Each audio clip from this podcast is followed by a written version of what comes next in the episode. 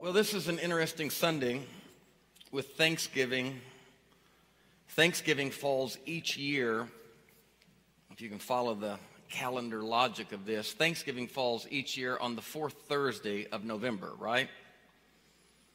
Advent, at least for the Western Church, the Western Protestant Church, starts on the fourth Sunday before Christmas. So if you juxtapose the fourth Sunday before Christmas with the fourth Thursday in November, I don't know exactly what the percentage of the time is. I don't know if it's half or a fourth, but there's a, there's a reasonable percentage of times, of years, when the Sunday following Thanksgiving is the first Sunday of Advent. And this is one of those Sundays. This is one of those years. This means that every few years, perhaps every other year, the calendar of our nation and the calendar of our faith tradition yield a Sunday like this one, where two very distinct, but I think correlative or correlating sentiments collide. Our nation and our church sets us at this place where the gratitude that's emphasized by the Thanksgiving holiday and the longing that's underscored by the season of Advent intersect. In other words, on this day, on this Sunday, our thankfulness for what has been nationally intersects with our longing for what will be eternally. Both of these sentiments, interestingly, both of these sentiments are supposedly understood and fixed. Both of these sentiments are concretized, one by our nation and one by our church. Our gratitude about what has been is supposedly, is supposedly unquestionable.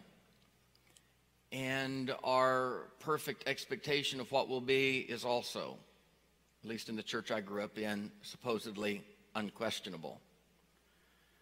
Our nation actually tells us a story, and I love our nation and consider myself a patriot. That may not fit everybody's definition of a patriot, but I love uh, my country. I feel, as many people of my generation and younger feel, a stronger allegiance uh, to world citizenry than simply national citizenry but it is not an either or for me. I'm very grateful for our country. But growing up uh, four miles down a gravel road in a little town in northeast Arkansas and going to a rural school, I was told a story from our past that was, again, fixed and understood. A story of ancestors settling here in the 15th and the 16th centuries.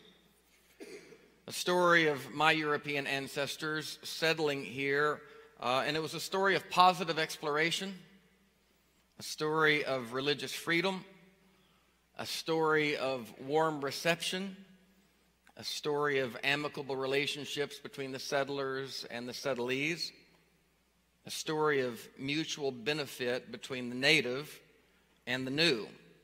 That was the story that I was told. I was looking on history.com earlier this week and uh, I resonated. I remembered the story well that was written there that in 1621 the Plymouth colonists and Wampanoag Indians shared an autumn harvest feast that is acknowledged today as one of the first Thanksgiving celebrations in the colonies. For more than two centuries, days of Thanksgiving were celebrated by individual colonies and states. And in 1863, in the midst of the Civil War, President Abraham Lincoln proclaimed the National Thanksgiving Day to be held each November. Going back, the story that I heard was that in September 1620, a small ship called the Mayflower left Plymouth, England, carrying 102 passengers. An assortment of religious separatists seeking a new home where they could freely practice their faith, and other individuals who were lured by the promise of prosperity and land ownership in the New World. Because obviously nobody owned the land here before we got here. After a tra- and the we is a very difficult thing. As one who has a substantial amount of Native American within him, it's a very strange thing. We are all of mixed origin. We should all do a genetic test sometime just to really realize how not monolithic we are as a people. there is Native American and settler in all of us. There is slave and slave owner in all of us, bits and pieces of all. We are a divided lot. Can you say amen? But there were those that came here, and after a treacherous and uncomfortable crossing that lasted 66 days, can you imagine? They dropped anchor near the tip of Cape Cod, far north of their intended destination at the mouth of the Hudson River.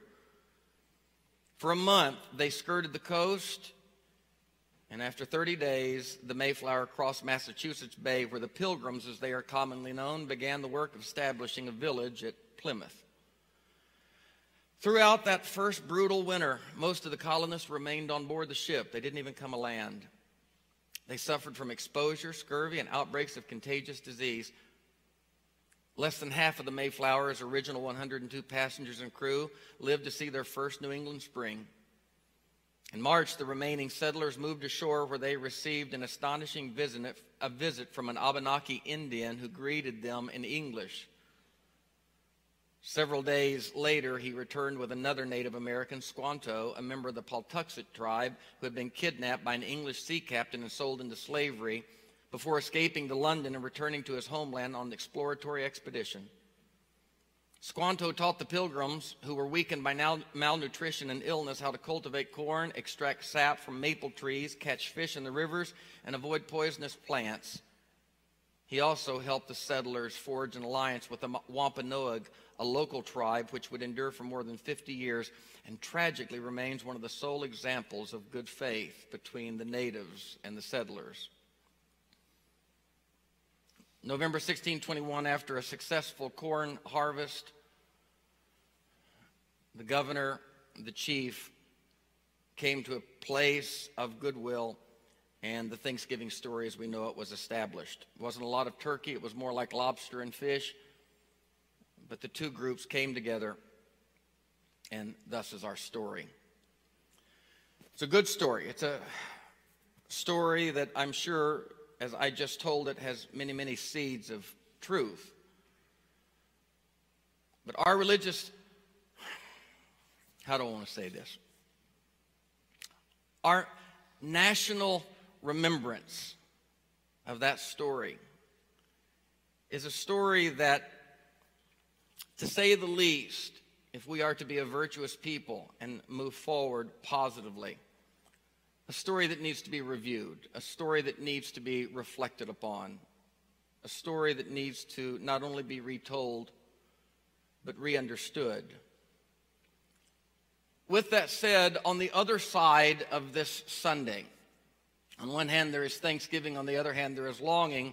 Our religious tradition tells us another story, a story about the future.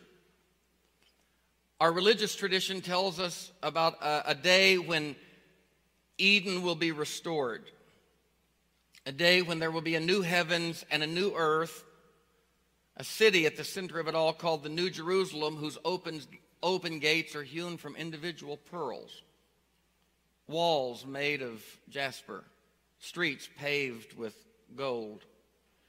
In this city, our faith tradition has told us justice will be complete, there will be no pain, there will be no sorrow, and death will have died. The close of our sacred book says that John looked and beheld a new Jerusalem, a new city, like a bride adorned for her bridegroom, coming down from heaven. And the gates of that city were opened, and people were with, were with their God. Their God was with them, and so we would ever be. And every tear would be wiped from our eyes, and there would be a stream that ran from the throne of that city down the middle, like a winding blue river, verdant on both sides with the trees of life. And it would be for the healing of our nations. In that place, lion and lamb would lie down together. It would not captivate us, but the gates would be open and the entire world would be ours because after a great conflagration before, there would be a new heavens and a new earth. On this Sunday, our holiday, the season of Advent, paints the picture paints the picture of a perfect future. On this Sunday, our nation paints the picture of a beautiful past. And with our nation on one side idealizing the past and our church on the other idealizing the future, we are left in a very real present to ask ourselves what indeed is our spiritual privilege and prerogative and responsibility. How are we to hold a space in this present moment between these highly edited versions of both past and future? On one hand, there are political pledges to make America great again. And on the other hand, there are prophetic promises that Jesus is coming and everything is going to be all right. And making America great again and Jesus coming to correct all things mingled together into this present hour, making this present hour, this current moment, if we're not careful, little more than the servant of remembering and restoring on one hand, and the servant of longing, waiting, and holding the fort on the other. Our story of Thanksgiving, read through a particular lens, idealizes a past that surely we are aware was not the sterilized version often proffered us. I remember it was Horace Greeley, the editor, the great publisher from the uh, middle 18th or 19th century into the early 20th century. A fellow approached him one time at a party and angrily said to him, Greeley, your magazine is not nearly as good as it used to be. To which Greeley responded, No, it never has been. I told that to my daughter this morning, and she looked at me just about like you just did. She said, What did that mean? Listen to it again. Your paper is not nearly as good as it used to be. No, it never has been.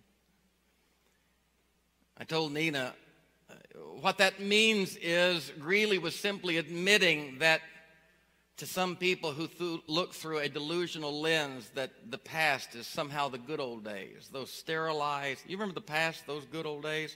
You know what the you know what the good old days are? The good old days are the days when you grew up. It's amazing to me uh, the church that I grew up in was always talking about the good old days and getting back to our faith tradition. And, and those good old days, actually, Dave, were 19 centuries after the church was actually born. At some point, I came to realize that for my grandparents, my parents, my great grandparents, the good old days were those halcyon days when they first experienced God.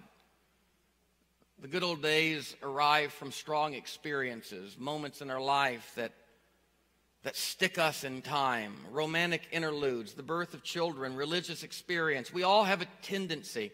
You do realize one of these days there are going to be a bunch of little old ladies named Nicole and Tiffany sitting around in churches saying, I just missed the days when our songs were up on the screens. Right? And they're also going to all have tattoos that were once butterflies on their back that have dropped to vultures on their behind. the good old days, right?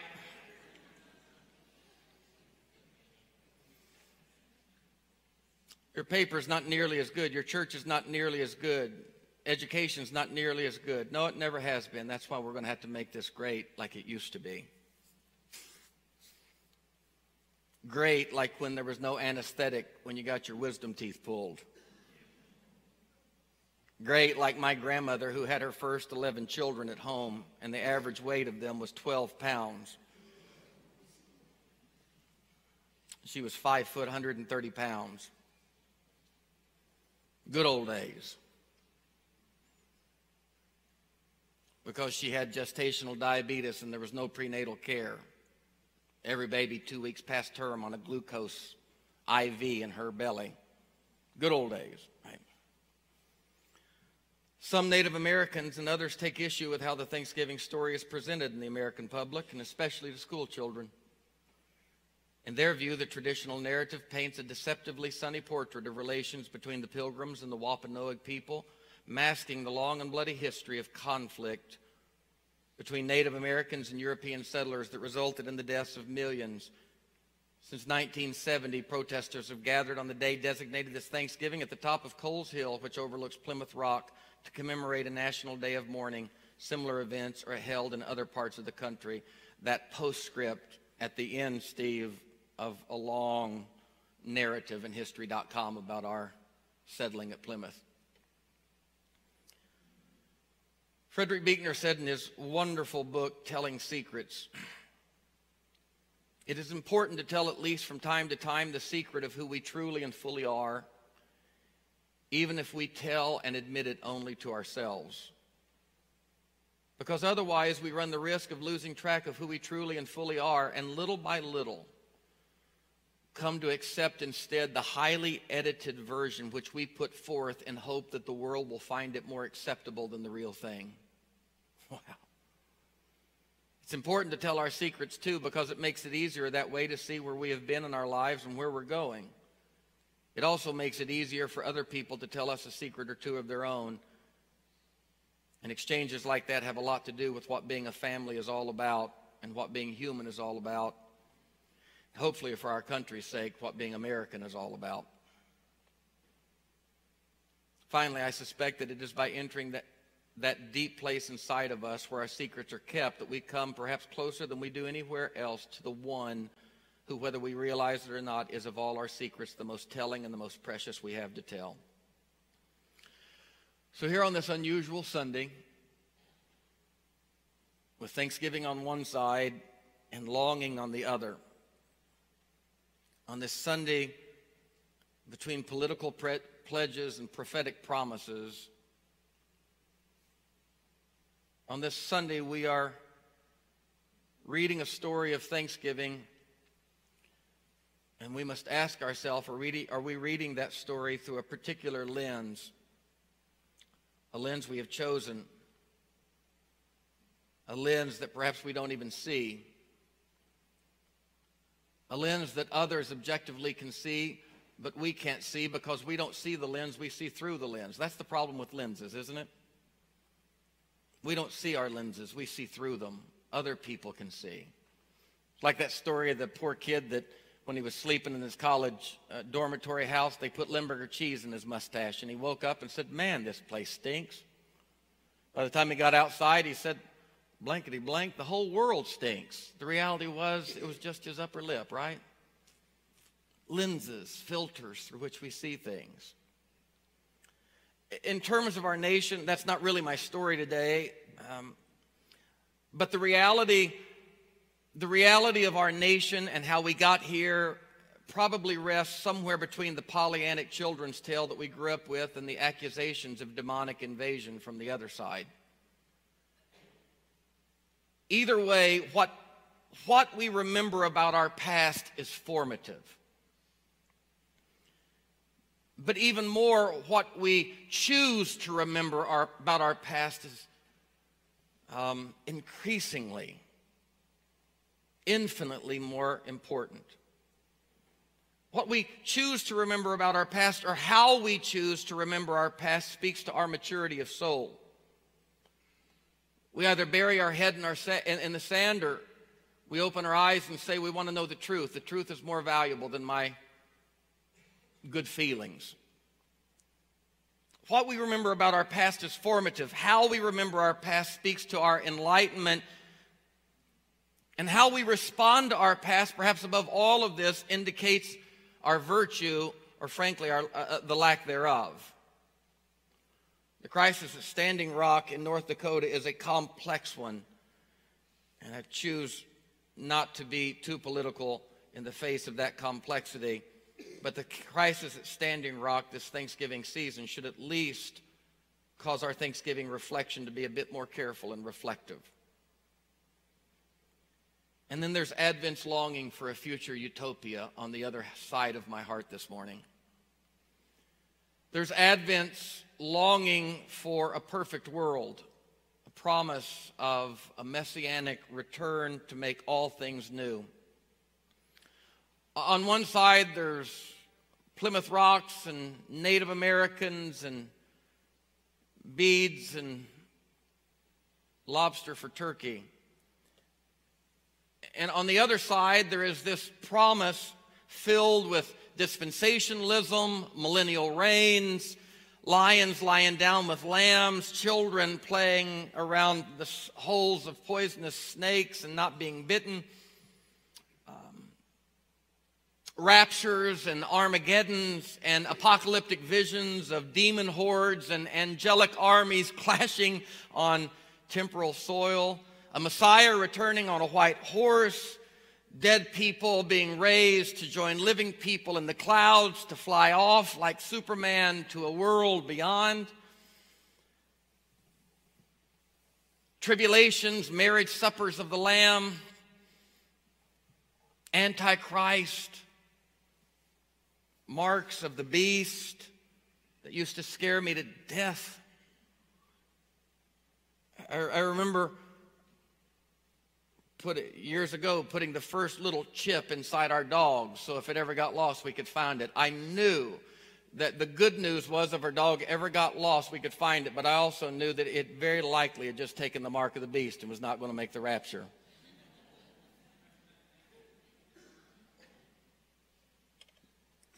Tribulations,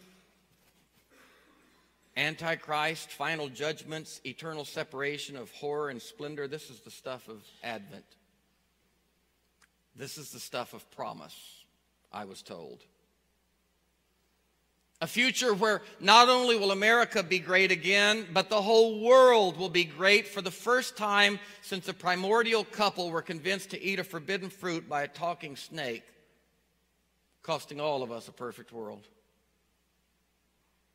Here we sit as hopefully maturing spiritual beings, religious, religious and nationalistic, positioned between two positioned between two stories. Two stories that mix fairy tale and reality. And we are immature to swallow either the fairy tale or to spit it out completely. We are immature to not notice the strains of mythology and poetic license and literary science with the equally valuable strains of spiritual truth and transformative soul material. Here we sit between two realities and the point is today that we must mature beyond idealizing our past as well as our future. We must not get lost in the immature idealizing of either, lest we lose the hope of the present where we actually live. To that end, I want to read a good word from a new friend of mine, the incredibly brilliant public theologian and author Diana Butler Bass. Some of our staff and members of the church got to see Diana at Vanderbilt a few days ago. Her writing about Christianity and faith has impacted me. She's in the top five of people who have impacted me in the last five years. She is indeed a friend of this church. Uh, when our church began inclusion in January of last year, and I, I was in a particularly difficult time at that time as well. I, I, didn't even know who this famous, I only knew this woman as a famous writer and a brilliant public theologian, one of our best, one of our top three, I really feel, in the country in terms of public theologians. And without her even knowing me, she knew what we was going through, and she literally put out to her entire host of friends and followers what was happening at our church. And in the weeks that followed, I received over 500 emails and messages from theologians and college presidents and pastors and rectors and priests and lay people from around this country just at her behest. And out of that, she and I have become friends. But a few years ago, she wrote this article that was in Huffington Post about Advent. And she captures well what I wanted to say today. For many of us raised with Christian apocalyptic books like the late great planet Earth, does anybody know what the late great planet? Anybody remember Hal Lindsey? Raise your hands. Oh man.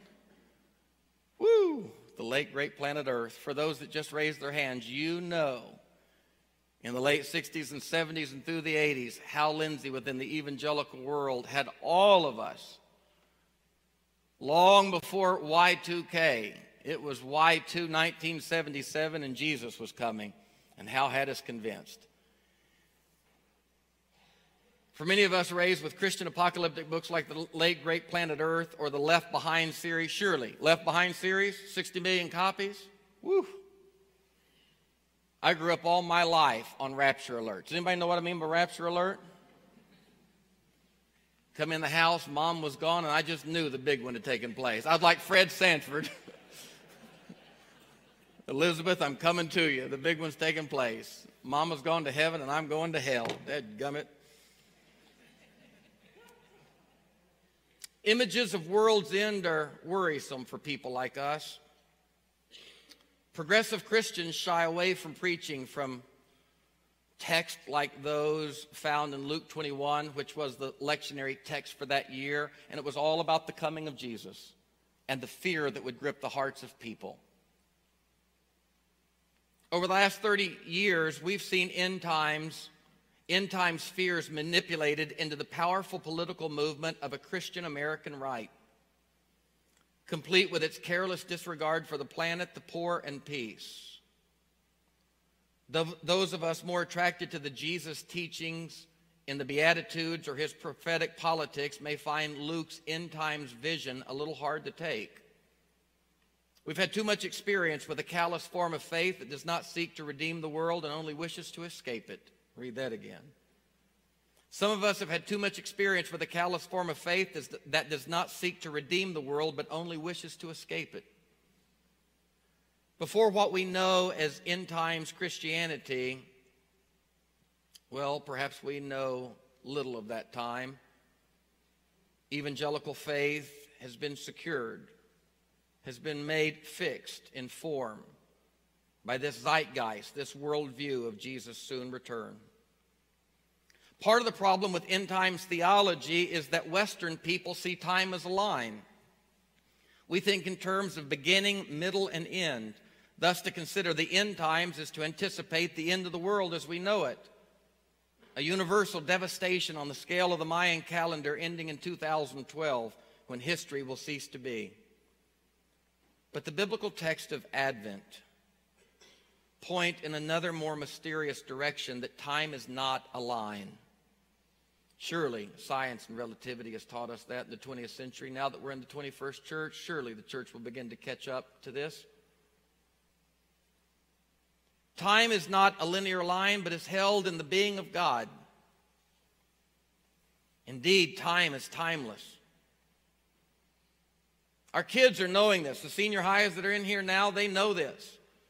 I said at Barnes and Noble the other night with my 18 year old, who's a good, above average kid. He's not a genius, but he's just a good, smart kid. And he sat with a book about astrophysics because Neil deGrasse Tyson is his hero. And he launched into an explanation to me that 13.7 billion years ago, the entire universe as we know it was compressed into a space the size of an electron. And he said in one ten millionth of a second, it erupted because of some cataclysm that we don't understand, but it was catalyzed to erupt. And that little bitty space, the size of an electron, in one ten millionth of a second, expanded in trillions of light years distance to either side. One ten millionth of a second, that little space erupted into a material universe comprised equally of dark matter and matter. And that dark matter and matter in a space of a period of time that he explained to me was supposed to correlate and yield a complete yield or, or yield a complete product of dark energy. And yet our universe comprised of 200 trillion galaxies we just figured out. We thought it was 400 billion. But our telescope just got better and we realized that it's not 400 billion galaxies, it's 2 trillion galaxies, of which our Milky Way is an average size galaxy, and our Milky Way has 400 to 500 billion stars in it. One of the average size stars of those 4 to 500 billion stars that are in our galaxy, the Milky Way, that is one of 2 trillion galaxies in our universe, my 18 year old son said. As Neil deGrasse Tyson and others are doing the mathematical work that it takes to understand how much matter, not dark matter or antimatter, but matter is in this universe, they are finding that in terms of the original creation, what we know as the material universe is only about 4% of that combined dark matter and matter. The rest is dark energy, and that dark energy is all around us. And that dark energy cannot be described. We simply know that we are not it, but it is all around us. And it may very well be that in that place, not spatial, it's not even around us. That's a preposition. It's beyond space, but it's here, and yet it's not here. And that may be where other beings and forms of life exist. And maybe a precocious scientist, religionist like Jesus knew that buck when he said the kingdom of God is not linear and it's not spatial. Why would we hold on to highly bred, edited versions of our past? Why would we hold on to fanciful versions of our future when the reality is so much better, more mystical, and real? Stan said that the physicists are scratching their head because what we know is the material universe, you know, those 200 trillion galaxies and our galaxy has this one little sun with a solar system around it that's billions of miles across. And there are many suns, stars within our galaxy that are bigger than our entire solar system. And yet, when you compress, when you add up all of the material, the raw material of the universe, it comprises about 4% of all that originally existed. The other 96% is in dark energy where the 4% should be, but they can't understand why this 4% that we're living in still exists, my 18 year old son said. And we're teaching them what in Sunday school? We're teaching them what in fifth grade about our history? Stan said they can't figure out why this 4% still exists because it should have completely yielded to dark energy. And he looked at me and he said, Dad, do you think that that is the grace of God that is holding this 4% for our way of being? I said, Well, that's a lot of space in the universe for God to be holding for one little species of people down here on an outcropping called Earth.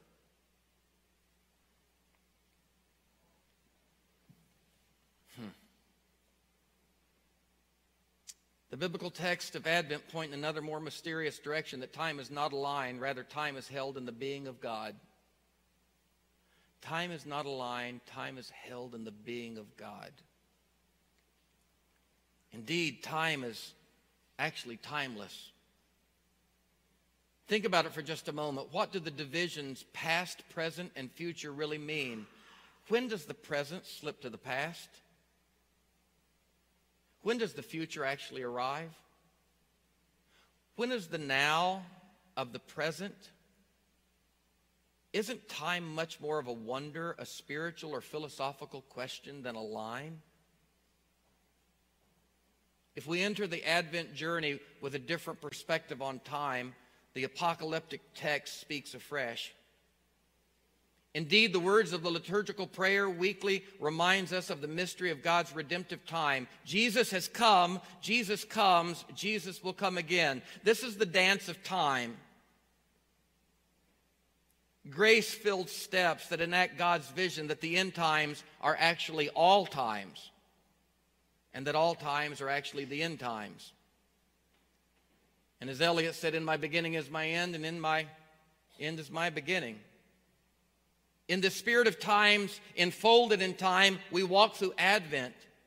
Jesus has been born, but we act as if we're still waiting. Christ will return, yet Christ has already come. What words better describe our world than those of Luke? This was the text for the lectionary. This is the first week of Advent. People will faint from fear and foreboding of what is coming upon the world. Yes. These are not words of some far off moment in time, they are words of now. Our cities and churches are full of people who are afraid, afraid of loss, afraid of job loss, afraid of income loss, afraid of health care, of decency, of safety, of change, of pluralism, of, of, of. The list of fears is nearly endless. Yet be honest, has there ever really been a time in human history when we've not been filled with such fears? Luke's words are also the words of all of yesterday's. No wonder the Apostle Paul, a scant three decades after Jesus' resurrection, taught the church vehemently that Jesus was coming then. Hal Lindsey did not believe it more than the Apostle Paul. Luke's words are also the words of all of our yesterdays. We may imagine that the past was better, safer, cleaner, or more stable, but that is not the case. We are a fragile lot. Our stories are not as clean as we fancy them to be. We humans, our history is roiled with fear and the stupid things that we humans do when we are afraid. And sadly enough, they are probably the words of many of humanity's tomorrows. Apocalyptic theology does not augur escape. Rather, it provides a profoundly realistic view of history, all of history, a view that should plunge us more deeply into the shalom of God in the world. Jesus, 2,000 years ago, said to a group of people who could see those things all around them When you see these things, do not cower in fear, for your transformation is drawing near. Even Jesus told them that Jesus' coming was near. And then he left them. And then he came again. And then he left them. And he came again in spirit, calling us the body of Christ and yet somehow the earliest interpreters missed that coming, transferring it to an apocalyptic vision of a white horse and a sword. Advent teaches us that in the darkest places of human oppression, in the pain of hunger and political distress, that God's reign is among us. Do not be caught off guard, Jesus warned, by the fear filled tides of history, but be mindful, praying for strength that you may escape the fears that roil the earth, and above all, when you see that hour approaching, that you might stand with God.